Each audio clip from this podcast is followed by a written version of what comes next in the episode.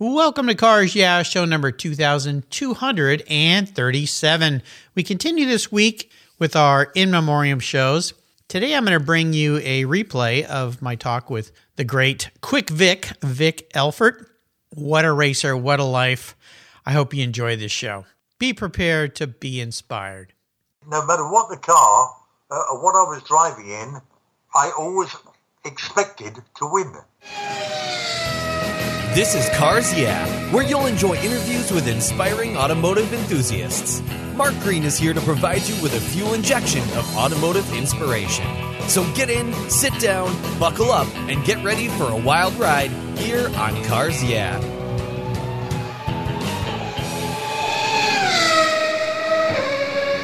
Hello, automotive enthusiasts. Today I am so excited to introduce a very special guest, Vic Elford. Vic, are you buckled up and ready for a fun ride? Oh, absolutely. Always ready to go. All right, great to have you here. Vic Elford was one of the fastest drivers of the 60s and 70s and is a racing icon in Porsche's history. He's arguably the most versatile all around driver of all time, and he's raced and won pretty much every motoring event in Europe and the United States, including the Monte Carlo Rally, the Daytona 24 Hours, Targa Florio, Nürburgring 1000 kilometers, Sebring, and the European Rally Championship. And then he moved to Formula One, Can Am, Trans Am, off road racing in Africa, and even NASCAR. In addition to Porsche, Vic's raced for almost every marque and, spe- and set speed records and lap records around the globe. He drove for Steve McQueen in the movie Le Mans. He's authored books, narrated Michael Keyser's film, The Speed Merchants, and he still participates in many motoring and vintage racing events today. Vic, I've told our listeners just a little bit about your incredible history in racing. Would you take a moment and share a little bit more about your history, your career, your interests, and your passion for automobiles? Well, uh, you already gave a, a, broad outline. It's very difficult to know where to go from there because, as you said, it all interests me. Yes. Well, where where do we start? I suppose we have to go all the way back to the beginning when I was, uh, uh, you know, I was born before World War II, so I'm getting quite ancient now. Today, of course, it's different. Today, when the, the kids who are passionate about motor racing or, or, or who start to be interested in motor racing, uh, if they're that interested, they can now be driving go-karts almost before they can walk. Sure. But back in my day, that sort of thing didn't exist. There were, you know, the, the only people who went motor racing back then were wealthy young gentlemen who could afford it. The idea of actually being a professional driver was just like a, you know, a pie in the sky dream. Mm-hmm. And uh, for me, it, it started right after World War II. My father, who prior to the war had actually been quite a, a good road racing cyclist. Oh, wow. So I guess to a certain extent racing was there in my blood to be just stirred up a little bit. And in 1949, Formula One Grand Prix racing came back to life again after the war. And my, my dad took me to see the very first ever British Grand Prix after after World War II. Oh wow! We sat in sat in the grandstands at uh, Stowe Corner, which is still there. It's still part of the track. And I remember seeing those marvelous, colourful, noisy, fantastically fast machines coming down Hangar Straight toward me. Uh, I was 14 years old then. Yeah, I was actually just about 13 and a half years old. Uh-huh. And I saw that, heard it, and said, that's what I'm going to do. of course, at that time, I had no idea, because it was just a dream, you know. Sure. People couldn't go motor racing, but they, but I kept the dream, dream alive, and uh, ultimately it happened. Well, how did you get into that first step of being involved in motor racing? There must have been some some pivotal moment or, or thing that happened that enabled you to do that. Oh, there was indeed, absolutely. My my best friend in, in high school uh, was a, a, guy named Alec Rhodes, and uh, we were friends for oh, many years in high school. And one day, his mother won a sort of um, a small edition of the the jackpot. Oh, okay. There was a big sweepstake in the United Kingdom then called the Irish sweepstake, and it was uh, it was rather like uh, uh, the the lotteries. You know, it was yes. there for a purpose. In Florida, for example, our Florida lottery is for education. Mm-hmm. And in the in the case of the Irish sweepstake, it was a it was a, a hospital sweepstake. All the profits went to hospitals in Northern Ireland, Okay. and his mother won a portion of that. I mean, not a multiple multi-million dollar portion, but enough so that my friend Alec finished up with a nice new MGTF sports car out of the deal. All right.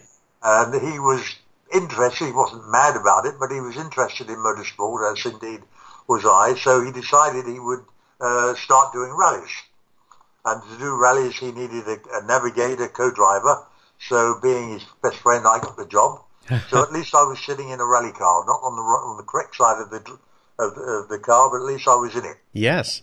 And then from there, I moved on to another partner, David Seigle Morris, who was a friend for many years, who had greater ambitions. In that, in other words, he wanted to go to international rallies, and I was with him uh, for a, a couple of years. Uh, and eventually, we would drive. We drove for the Triumph factory team, and then for the BMC British Motor Corporation factory team in Minis and uh, Austin Healey 3000s. Uh huh. And I made no secret of the fact that I preferred to be a driver. I was I was there because I could do it being a co-driver. And eventually, Marcus Chambers, who was the well-known then well-known uh, boss of BMC uh, rally team and competitions, fired me.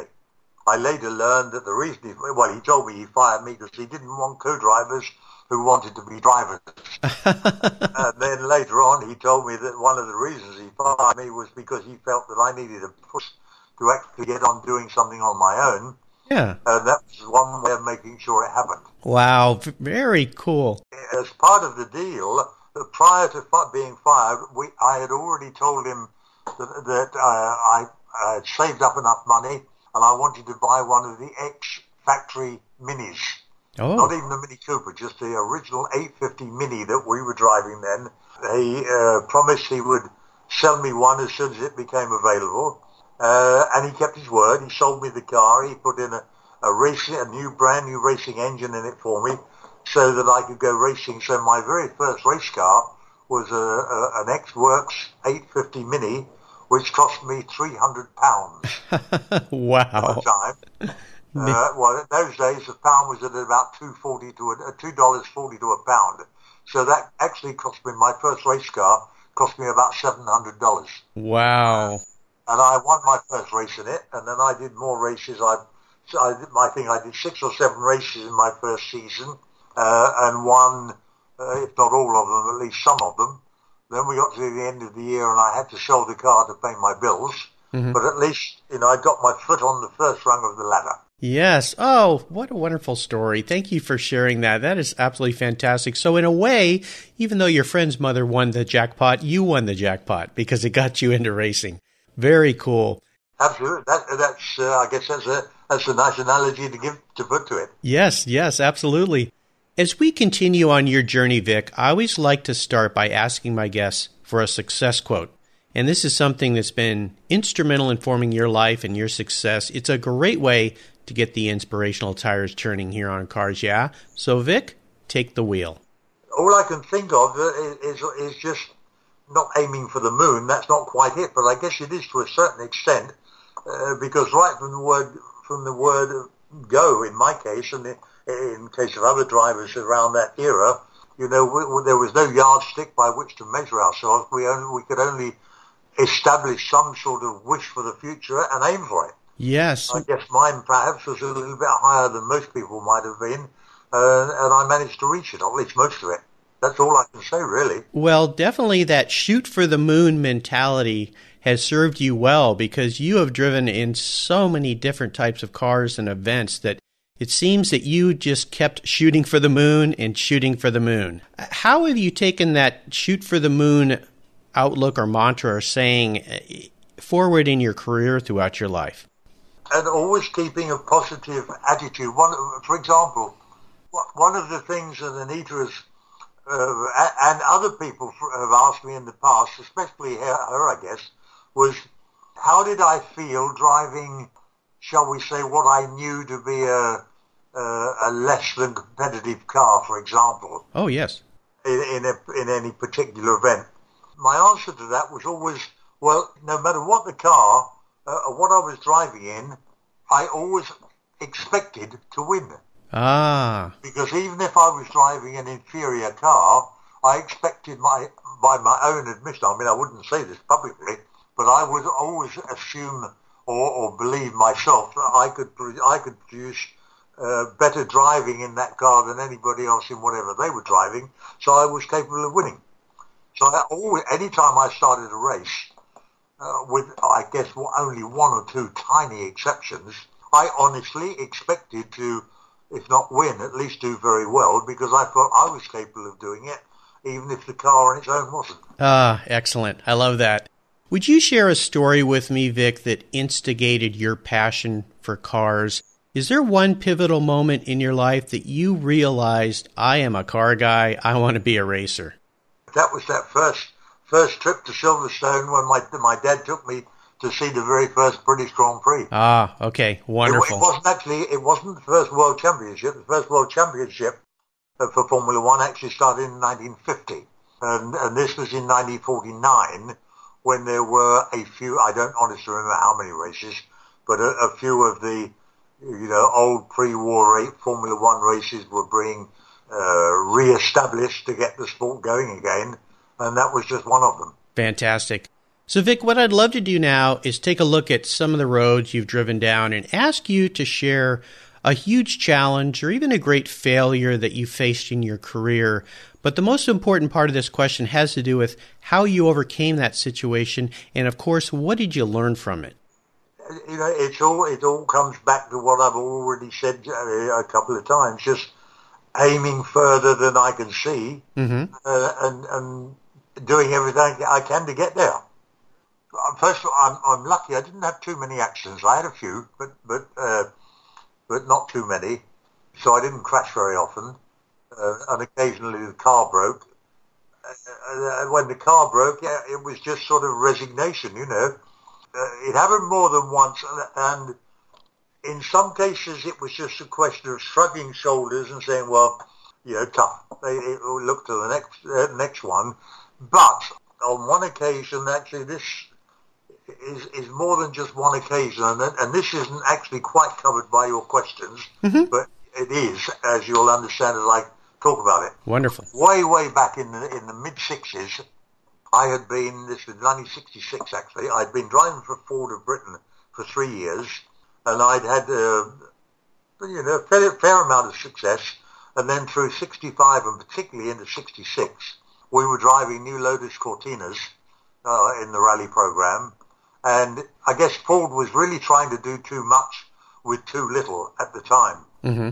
And things just started to go wrong. And when things at that level start to go wrong, they tend to be like a snowball oh. downhill. They just get bigger as they go along. Mm-hmm.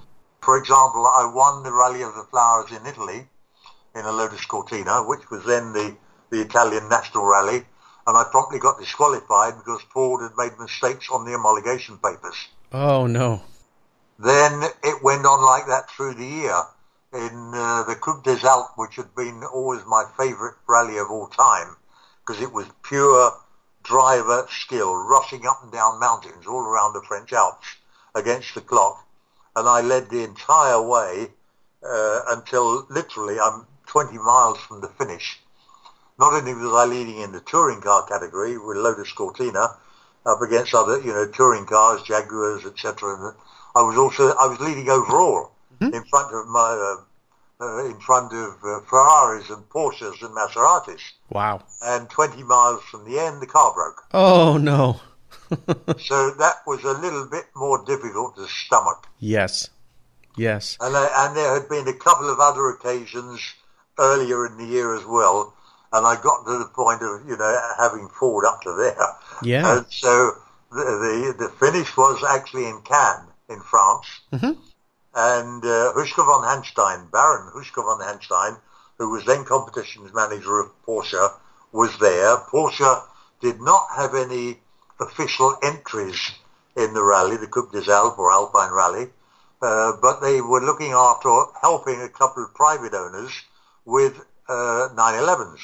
I see. And the factory had never entered a 911 in anything. Well, they had once, but only as a little sort of look-see. Mm-hmm. Uh, they weren't really interested in the 911. just helping out a couple of private owners. Ah. So I went to ask him to, if I could go and see him, and, and we knew each other vaguely, but not not you know not a great deal at that time. So I went to have lunch with him, and I told him what had, what had been happening at Ford, but of course he knew anyway. Mm-hmm. And I said, you know, I, I, I just got a feeling about the 911. I, it's, I am positive it's going to be a, a, a winner. And Nice. he said, well, my boy, actually, fr- from that moment onwards, he always called me Vicky or my boy or both. uh, and he said, well, you know, Vicky, my boy, he said, we don't have a, a rally department. We don't have a budget for rallying. Pierre is not interested in rallying. Uh, so I'm afraid, you know, uh, taking you into a, a rally car is out of the question because it doesn't exist. Ah. So I said, well, lend me one. Lend me one for the Tour of the Course, the Tour of Corsica, uh, which is late, you know, later in the year, October, November time. Right. And so he went back to Stuttgart, called me after a couple of weeks, said, okay, I've got permission. We're going to lend you a car for Corsica. That's all. We'll lend you a car. There'll be a mechanic with uh, a little bit of uh, assistance, uh, tyres, wheels, and that sort of thing. But it's all on your own back, your money. We have no money, so you get no expenses, no fee. It's all for you. Wow. No practice car, nothing. Jeez. Just the rally car. So, Yeah. you know, I was giving up a well-paid job with Ford to take on that risk. Yes. But I was so convinced that it was going to work, I, I agreed. So I went off to Corsica. I did a fantastic reconnaissance in, uh, with with a, a rental car with my co-driver. I was paying all the bills, and then uh, just before the the event, the the rally car turned up on a trailer on the behind a van in the port of Bastia up in the north of Corsica, and there was Huschke von Hanstein, my rally car, a couple of mechanics, and, and I looked in the back of the van, and there were just a few spares, uh, not even spares, just a, a few spare wheels and a couple of toolboxes and a jack, and, and that was it. So I said, well, that's very nice, Huschke, but when do, when does the van or something come with the spares? and that was it. And he said, well, there are no spares. So I said, well, come on, if I'm going to drive a factory car for Porsche, tell me what, what breaks or what might break, so at least what it does, I knew and I know what it might be. And he said, no, no, no, you, you don't understand. Porsches don't break. and there you Well, go. after what I'd just been through for three years with Ford, of course, I was falling, I was writhing in laughter on the ground. Yes. A little skeptical. He was absolutely right. And, and uh, no, no production-based 911 I ever drove ever broke. wow. What a story. So I, I drove my 911. I'd never even driven a 911 until then. Oh my My goodness. first drive, drive in a 911 was I, when I took the start line for the Tour of Corsica in Bastia in 1966. Wow. and up against all my French friends because I, li- I by then uh, I wasn't living in France, but I already spoke pretty good French, and I liked France, and, and I got on well with all the French drivers. And in fact, before going to, to Porsche, I'd seriously thought about going to to Alpine Renault, and I, because they knew me, I knew them. And then my, my mind said, "Oh, careful! You know, however much they like you, you're still not actually a Frenchman." Yeah. so they're going to come first. So that was why I went for first to Porsche. But then up against all them driving my 911, I finished third wow. on that event, and uh, that set the ball rolling for a whole, you know, a whole, a whole future. It sounds like you may have answered my next question about an aha moment in your career because that certainly was sounded like an aha moment. But what I was going to ask was was there a moment in time, and there was probably many, but if you could share one aha moment in your career when something happened, you said, you know what? I think this is really a good idea. But but I suppose we have to go back a little bit further, back to uh, before I even got my first drive. I told you way back when I was driving for British BMC. Yes. Actually, it was even yeah, it was even before that. I think it was probably with Triumph. I can't remember, but way way way back, the driver I was co-driving, navigating for, was uh, an English driver named David Seigle Morris, and uh, I had just got my first car. My first ever car was was a, an Austin A35, Hmm. which was you know a little bomb at that time Yeah. Just it was, slightly just before the minis or about the time of the minis and I had my little A35, and this was actually before we went to BMC, I think, because David Seigle Morris at that time, his personal car was a Triumph TR3A. Oh, okay. And at one point, we both were going to drive in a, a hill climb run by what was then the London Motor Club. And this was a, you know, a, a hill climb. I honestly don't remember where it was, how long it was. Just a fairly small hill climb somewhere close to London. I can't remember how many, you know, what, what hills there are that require racing up close to London. but it was probably like a two or three mile hill climb, probably taking a minute and a half or something like that. Yeah. And, and David and I decided since we were together so much, we would both we would enter both cars and we would both drive both cars. Cool. His and mine.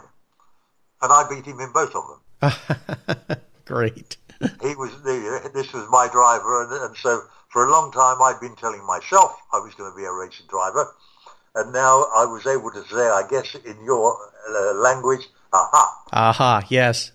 Now, Vic, I'm sure you've had many proud moments in your career, but is there one in particular that stands out you could share with us? Oh, yeah.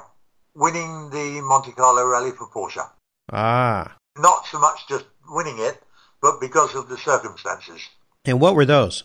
Well, in 1960, uh, we, I'll go back a bit. 1966, I just had the uh, my first trip in the 911. Then uh, that led to the whole year in 1967 driving for the factory and then getting incorporated into the race team as well as rallying. 1967 Monte Carlo uh, with Porsche. Now suddenly they were on my side. Yes. Uh, suddenly there was a program for a 911. Although I was the only one driving one, I was a, I was a one-man band wow. throughout the year. But in Monte Carlo, I led the whole way until the very, very last special stage over the Col de Turini, which everybody in rallying knows about. And I caught, got caught with the wrong tyres oh. as it snowed. It wasn't supposed to snow, but it did. And I had the wrong tyres and there was no way to, to change those tyres. So I dropped from first place back to third because a couple of the front wheel drive cars, one Lancia, one Mini, one Mini, they go much better on snow and ice if they got the wrong tyres. They're not as good if they've got the right tyres, but the wrong tyres, they can still keep going quite well. Sure. And they passed me. Oh, oh no. So then uh, we went through that year. I won more rallies. I was European champion, uh, and everything was going well. And then we went back to Monte Carlo in 1968. And once again, I was driving uh, a Porsche 911. Now Porsche had got now two cars. Pauli Toivonen from Finland was in the other one, my teammate. And again, I pulled out all the stops, and there was just something about Monte Carlo and Porsche and me that worked. Yep. And uh, when we got through the whole first part of the rally in Monte Carlo, I was uh, leading again, or at least right up there in the top. And then the last night in Monte Carlo, back then, it's changed a bit now, but the last night was a 400 mile, basically a 400 mile road race around the French mountains uh, in the Alpes Maritime, uh, Maritime Alps just above Monte Carlo. Okay. With uh, two or three runs over the Col de Turini, a couple over the Col de la Couillole and other places, all against the clock. Mm-hmm. So, you know, flat out road racing right. at night. Wow. In whatever conditions there were, ice and snow and so on. And after the previous year, we set off that night, and I was I was just all sort of tensed up and nervous. And my co-driver, David Stone, we'd been together a long time then, so we knew each other well. He was a great, he was probably, in those days, one of the two best co-drivers in the world. Awesome. The other one, his name, you, it was is certainly familiar to. You. The other one was a man named Jean Todt. Oh, yes. You know who Jean Todt is? yes. That was at the level at which I put my David Stone. They were the, the two best. Jean Todt with the French drivers and David Stone with me. Cool. And then later on with others. But uh, we set off in Monte Carlo. I was all tensed up and a bit nervous, and I actually lost time to my teammate and to even one or two of the Renault Alpine drivers on the first special stage. And then we had a long, long run up of probably an hour and a half drive up basically main roads to uh, the little town of Saint-Sauveur before going over the Col de la l'Aquilleole, which again was one of these up one side and down the other side against the clock. Mm-hmm. And on the way up there, David started giving me a lecture and settling me down. And he said, look, we came out last night to check our notes. We went over the whole route. We know there might be less snow than last night, but there cannot be more. You know you're the fastest in the mountains anyway. Don't so forget about any problems. Just relax. Forget about last year. We know we're going to be unbeatable. Mm-hmm. And so we set off on this uh, on the Col de la Couillole, and uh, we I went on racing tyres, even though we knew there would be some snow and ice in one of two patches. Mostly it was going to be dry or just damp.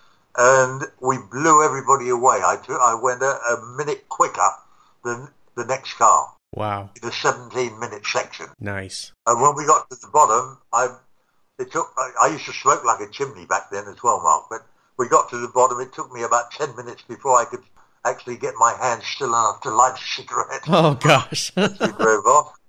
And so we won the, the rally on that.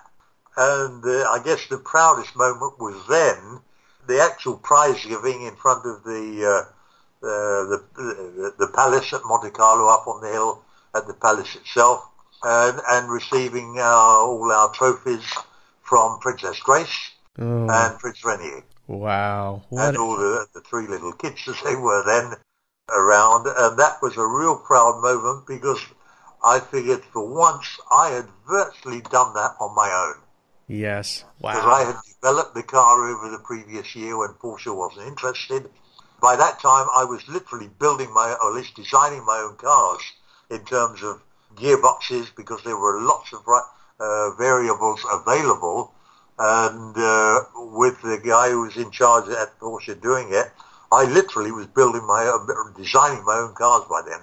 So I thought this was something I'd really, really done almost, obviously not single-handed, that's not possible, but uh, leading the whole, the, the whole parade, if you like. Yes. Oh, wonderful. Fantastic. Let's have a little bit of fun here. You've driven so many different kinds of cars, but is there one in particular that you could call exceptionally special that you drove and raced that you would share with us? Oh, absolutely. This usually starts with with this question, which then goes to another. That, that, the answer to that question is simply the Porsche 917. Ah, yes. To which the next question is, if you're like everybody else, which one? Yes. Okay. I will ask you which one. well, to which the answer is, believe it or not, all of them. Oh gosh. because the very first 917 in 1969, you know, it, it almost happened by accident because the FIA uh, was concerned about the speeds being reached by by prototypes at Le Mans, especially Le Mans, and so they wanted to cut down on the on the very very high top speeds that prototypes were reaching. Mm-hmm. So they decided that prototype race cars would be limited to a three litre engine limit from 1969 onwards, uh, and so as not to make all of the uh, existing cars. I mean, there were there were Aston Martins, Ford GT40s, for example, big Lolas, so as not to make them all obsolete overnight. They created a new category called the sports category as opposed to prototype. Mm-hmm. And the sports category originally was going to be that the manufacturer had to make a minimum, minimum of 50 cars in order to be homologated. Well, Porsche and Ferrari together both said, well, that's a little, you know, that's a little bit too much. So they both went to the FIA together and said, let's make it 25. Mm-hmm. And the FIA, FIA said, okay, 25. so you make 20, you've got to make 25 of these cars, and they can have engines up to five litres. Nice. Instead of three litres. Mm-hmm. So along came the Ferrari 512s, yes. which uh, had an immediate 5-litre engine, the, the Porsche 917, which initially had a 4.5-litre engine, although it rapidly grew to 5 litres. Sure. And these were the cars. So in 1969, uh, Porsche entered a, really only wanted to enter one of these cars for Le Mans, driven by Rolf Stommelen, as a, a pure test car, knowing that it was going to break after six hours. Stommelen was going to be able to drive it flat out problem until it broke. Yep. But I was convinced that it was going to be a, a, a winning car as well, so I kept on and on and on to uh, Ferdinand Piëch, who was a good friend of mine. He and I got along very well together then. Nice. And Helmuth Bott, who was in charge of that program as well, to let me have one. And uh, they kept saying, no, no, no, Vic, you want to win Le Mans, have a, have a 908. And I kept on and on, and eventually they said, okay, you can have one, but you know it's going to break. and I said, no, I think if we look after it very, very carefully, we can get it to the end. Yeah. And one of the one of the things about it was one of the things that attracted me was its pure speed. You know, at that time the 908s uh, were like everything else. No, nobody had ever gone over around 200 miles an hour at that time, Mm-hmm. uh, including the 908s. They topped out at about 195, 200 miles an hour. But the first 917, even this first nasty, and it was nasty, 917, was capable of around 220 miles an hour. Wow. Uh, it was a pretty nasty car to drive. It wandered all over the road at that speed, Mhm. but it still was 20 miles an hour quicker than anything else. Uh, my philosophy, along with that of Piet, was also, I didn't want, when we went to Le Mans, for example, we both agreed that the last thing we wanted to do at Le Mans was race. We simply wanted a car that was quicker than everything else, so we didn't need to race. Wow. If I wanted to get by the car in front, I didn't have to race him into a corner. I simply waited till the next corner, drove round the next corner, and then drove by. Man. and even with that horrible car, that worked. Yeah. And Richard Attwood and I treated it with kid gloves. We treated it gently, gently, gently. And by 20, after 21 hours, just less, a little less than three, three hours from the end, we were leading by 50 miles, My goodness. five zero. Yes. And the bell housing cracked. Oh, jeez. So, so the, the, the, the, clutch got oil on it, and that was the end of our race. But, but that was also a, a pretty proud moment, not just for me, but for, for the Porsche guys. Our pit, of course, was right in front of the major grandstand, and when that happened, the, you know, put the car out of the race. So this German car, driven by a couple of Brit drivers, was pushed away by the German mechanics, and the entire grandstand stood up and gave it uh, a round of applause. Ah, what a wonderful story. Ah, I got goosebumps. Fantastic.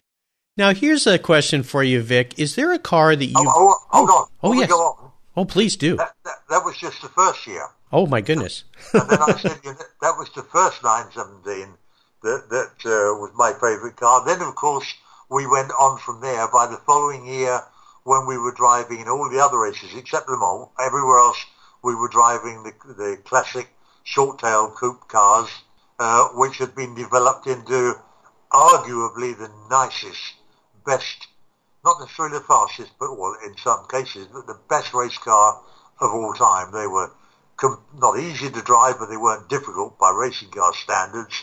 They were just wonderful to drive. The car, the drivers had tremendous faith in them, tremendous confidence in them, and so that was, you know, at the next step as being part of the best car ever.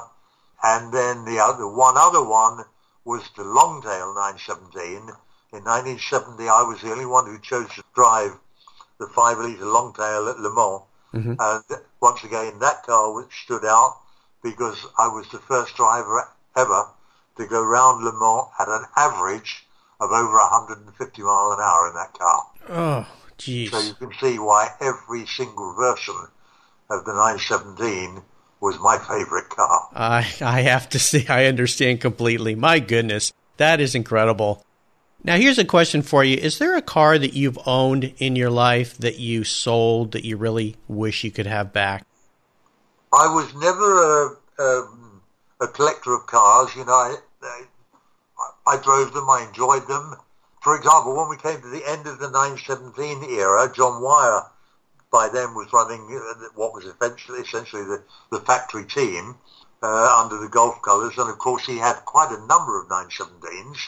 And we came to the end of the 917 era. By the end of 1971, it was no longer uh, a homologated car. It was, it was, you know, basically either either scrap or a collector's car. Uh-huh. And John Wyer was literally coming around to all of us at, the, at that time, you know, arm on the shoulder, Vic, my boy, wouldn't you like to buy a nice 917. oh my gosh. Take home, look wonderful at home, sitting in your garage. Yes. And we're saying, yeah, John, what the hell do you think I'm going to do with a 917? Right. Oh, Vic, it would look lovely. Only $10,000. Oh my gosh. Oh my gosh. the last time my Sebring winning car was sold, I think it was sold for about four million. Yes. Oh yes. Cars have just gotten crazy. And, and Bruce Canepa has got one on. I, I don't know if he sold it, but he had one for sale recently, and I don't even know what the price was on that. No, you, you don't even want to ask. Yeah. he still has that car for sale. Yep. Somebody, Uh, somebody with a big then- checkbook will get to it. answer your question, Yep. um, of all the cars that I've owned in 1968, Jo Siffert and I were the first to have a contract for the year to drive for Porsche, and we weren't paid a lot of money. Although we, what we were paid, we thought then was was pretty good. Mhm. By today's standards, it was peanuts. Yeah. But we had a, a salary and a car. Nice. And that was my first Porsche that I ever owned. It was a 2.2 litre. It had the Sportomatic transmission, which I chose because I was actually still living in London then. You know the Sportomatic where you- Yes. you, actually change gear but didn't have a clutch pedal. Right. I just loved that car. And so I think if I could go back, uh, and it still exists, uh, it now it, it belongs to some people that I know quite well in England. Oh, and wow. they've had it for donkey's years. If a guy could go back and have one single car that I ever owned, it would be that one. Awesome. Now, here's a very introspective question for you, Vic. If you were, and I'm going to say, I asked most of my guests if you were a car, but I'm going to ask you if Vic Elford was a race car, which race car would he be? Then I think uh, that's comparatively easy. I never actually got to it yet, but we would have done ultimately. I would have been a 91730 Porsche Can-Am car. Oh, wow. so that car was never created. I'm the only driver who ever drove every single version of the 917. Oh, my goodness. I didn't know that. Wow. Well, I, I drove the very first undrivable monster that we talked about earlier Yep. In 1969. Then I drove the short tails in 1970, uh, you know, from then on. But then in 1971, eh, 70 and 71, I drove the 5 litre long tails at Le Mans. And then later on, uh, I only drove, I did it a one-off race, but I, I drove the 91730 uh, Can-Am car in one of the inter-series Can-Am type races in, in Europe at Hockenheim. And I won. Wow. Very I'm cool. The person who drove them all, and that car was that was the absolute ultimate. Oh, fantastic. All right, Vic, we're about to enter the last lap. But before we do, here's a little something for the Cars Yeah listeners. Do you love vintage cars? Then go to carsyeah.com and get a free copy of the fantastic Filler Up book. It's a full color ebook filled with fuel filler fun with over 60 color photographs of vintage cars plus inspirational quotes from some of the most famous automotive enthusiasts of all time. Simply go to carsyeah.com and click on the free book button on the homepage. Download your free filler up book today at Cars Yeah. All right, Vic, we're entering what I call the last lap here, and this is where I'm going to fire off a series of questions to you and ask you to give our listeners some very quick blips of the throttle answers. So, are you ready to go? I'm ready. I'm just looking at your little list of the last lap. Okay. Awesome. I'll, I'll try and do it. Okay. All Go right. What is the best automotive advice you ever received? It might well have been Marcus Chambers, the competitions manager at BMC, as I told you, who fired me Mm-hmm. because I wanted to be a driver and he didn't want driver. You know, uh, he didn't want co-drivers who wanted to be drivers, and basically telling me he fired me so that I would actually go and get on with it and do it on my own. There you go. I needed a push to go and do it. Would you share with me one of your personal habits that you believe has contributed to your success? I guess this goes back to rallies originally, but it carries over into racing too, circuit racing. I was always, always looking for absolute 100% success. Hmm. In, in rallies, for example, that came down to pace notes. I'm not going to go into detail because we'll be here for another half now. but, but the pace notes that I used uh, with my friend and co-driver David Stone, had actually they'd been started by BMC originally, but then we took them over basically and carried on. The and we developed them to such a point that we were unbeatable on them, and even in today, in today's uh, Europe or World Championship rallying, the Scandinavians or the British drivers, they all tend to use what are basically or were basically the, the, the notes that David Stone and I created. Wow. The Europeans, the French in particular and the Italians, they use a different system. But my system is one that is still used by the Brits and the Scandinavians. Wow. To give you an example of what we meant by perfection, one time, I think it was 1972 or 73, I don't remember which year, I was driving a Ferrari Daytona in the Tour de France. Now, a Ferrari Daytona, as I'm sure you know, the racing version anyway, is a monster car. Yes. Noisy, uh, a real, what I, I'm not being rude here, but a real man's car. It was a real, a real handful. Yes. And we had one special stage. This on the Tour de France. There were probably six, seven, eight, ten racetracks that we used to go to all around the France. And this wasn't a day and night thing. We would drive. We would race on a track for an hour, race, and we'd drive off somewhere else. And we would have uh, probably about 10 one-hour races, and then interspersed with that, a number of uh, rally-type special stages, which usually meant running, racing up one side of a mountain and going down the other side. So there was no advantage to being a big car or a small car. You know, it evened itself out. Yeah. And on one one occasion, we had a special stage down in the Pyrenees Mountains, in you know on the Spanish-French border, and this was a, a, a mountain I'd never seen it. I'd never been there. Wow. David went down there, uh, took a rental car, a little portable, um, you know, speakerphone type thing, recorded his own, uh, read out or, or, created pace notes driving up and over the, the mountain, mm-hmm. went back to the hotel, wrote them out, and then went back driving one-handed, driving one-eyed while he reading out pace notes to himself as he went and collect, correcting them until he got them as, as you know as perfect as he could. Sure. And then, and that was it. I'd never seen the thing, and I had absolute total trust in our notes and him reading them. And we did this test at around six o'clock in the morning. It was misty. It was raining, foggy.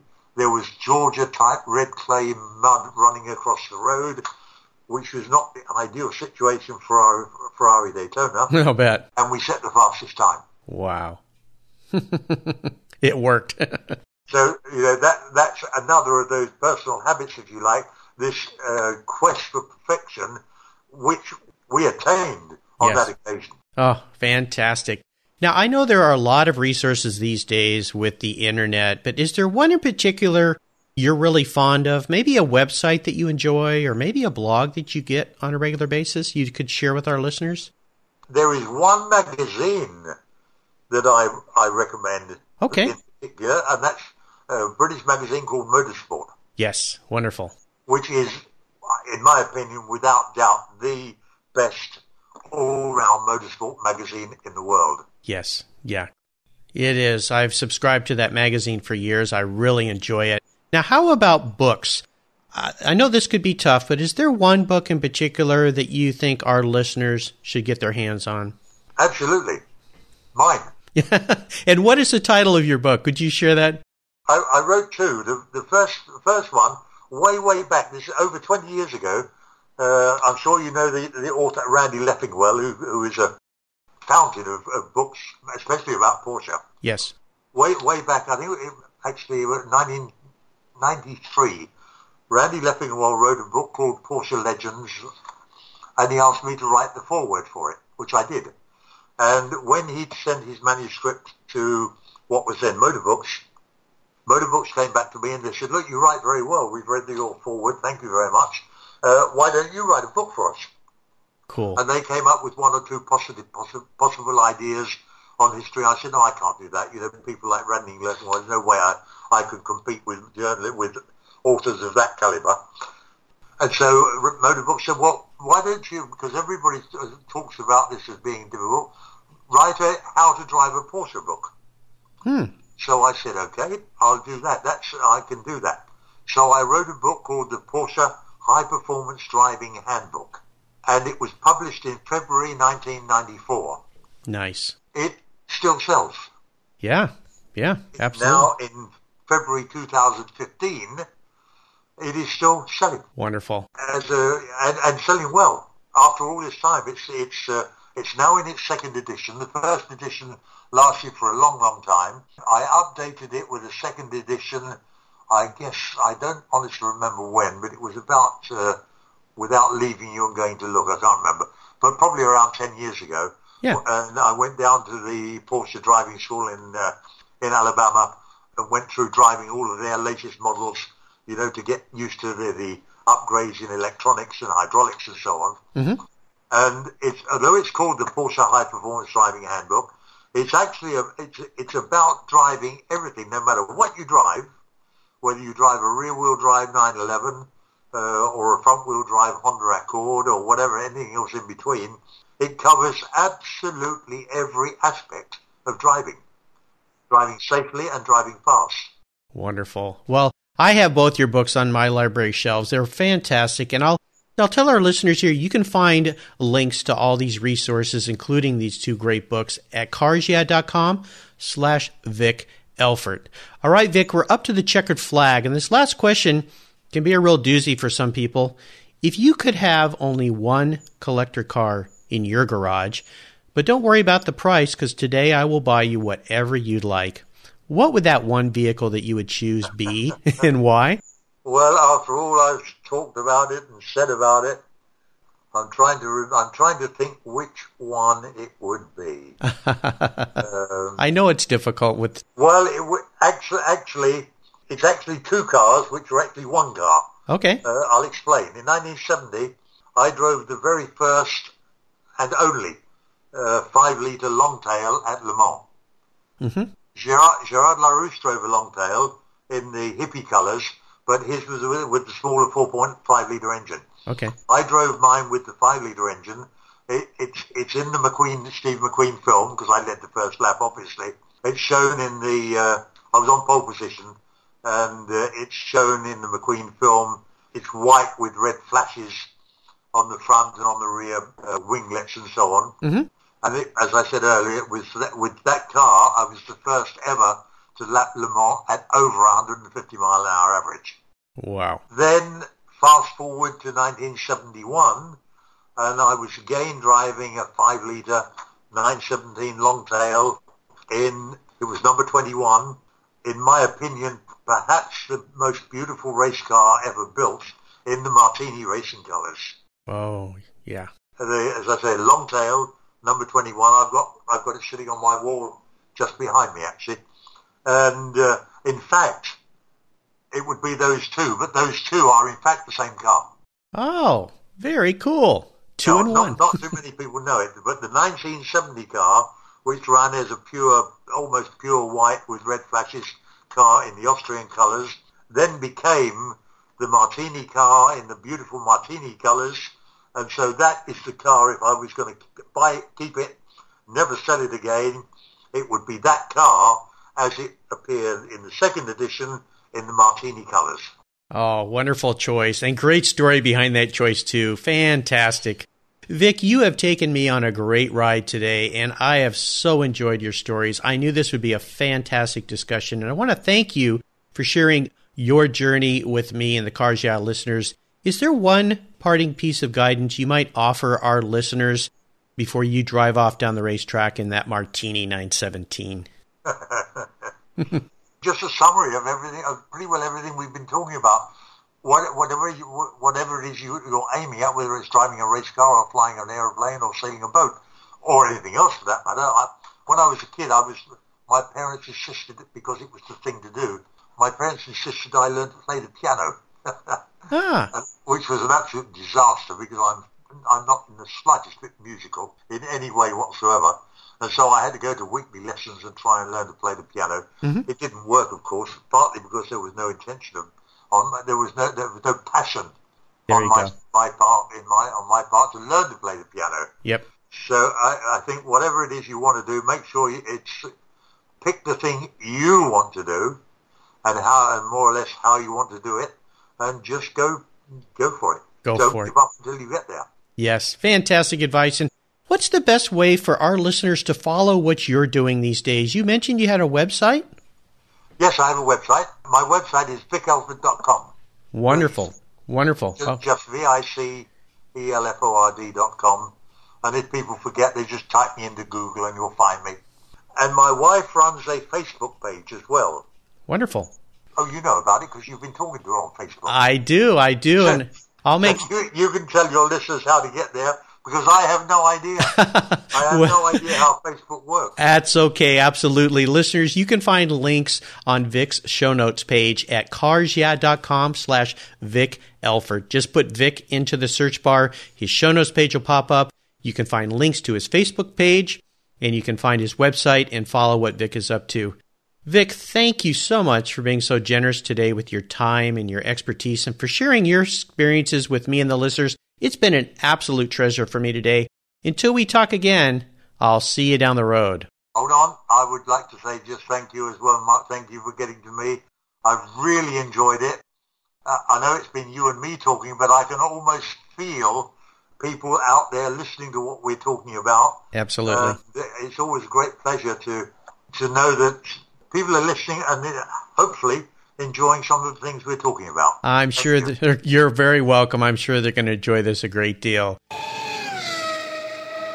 Our pets are a big part of our family, and we love to take them everywhere we go, but they can be very hard on your vehicle's interiors. If you add the fall and winter weather, you'll end up with water, mud, snow, and a whole lot more that Fido tracks into your cars. Covercraft offers a wide variety of solutions to protect your vehicle's interior from fall and winter's rough treatment, and Fido's too. Canine cargo area covers are padded for your pet's comfort and provide door to door protection. Pet pads have built in features to keep cargo areas and seats well protected, and they're easy to clean. Covercraft's quality pet solutions cover cargo areas, bucket or bench seats, and protects from the damaging claws, pet fur, hair, mud, moisture, drool from permanently damaging your vehicles. Choose from a variety of styles and covers for almost every vehicle made. And here's a special deal for you Cars Yeah listeners. If you use the code YEAH21 at covercraft.com, you'll get 10% off your Covercraft order. What a deal! Covercraft,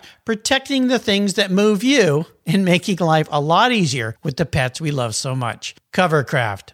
Years ago, when it was time to renew my collector car insurance policy, my carrier's rates went up, way up, but my usage was the same and I never made a claim. I didn't even have a ticket. So what's with that? So I turned to American Collectors Insurance. Has your collector car insurance recently raised your rates for no good reason? Tired of paying an annual membership fee? Then it's time to look around and call American Collectors Insurance. I shopped around, I asked friends for recommendations and found a winner that I can trust. And boy, I'm glad I did. I saved hundreds of dollars every year and slept better at night knowing my baby was properly insured. American Collectors Insurance have been protecting vehicles since 1976. They provided me with an agreed value insurance policy backed by their history of taking great care of their clients. What could be better than that? So give them a call and ask for a quote today. 866 ACI Yeah. That's 866 224 9324 and protect the ones you love like I did with American Collectors Insurance. Classic car insurance designed by collectors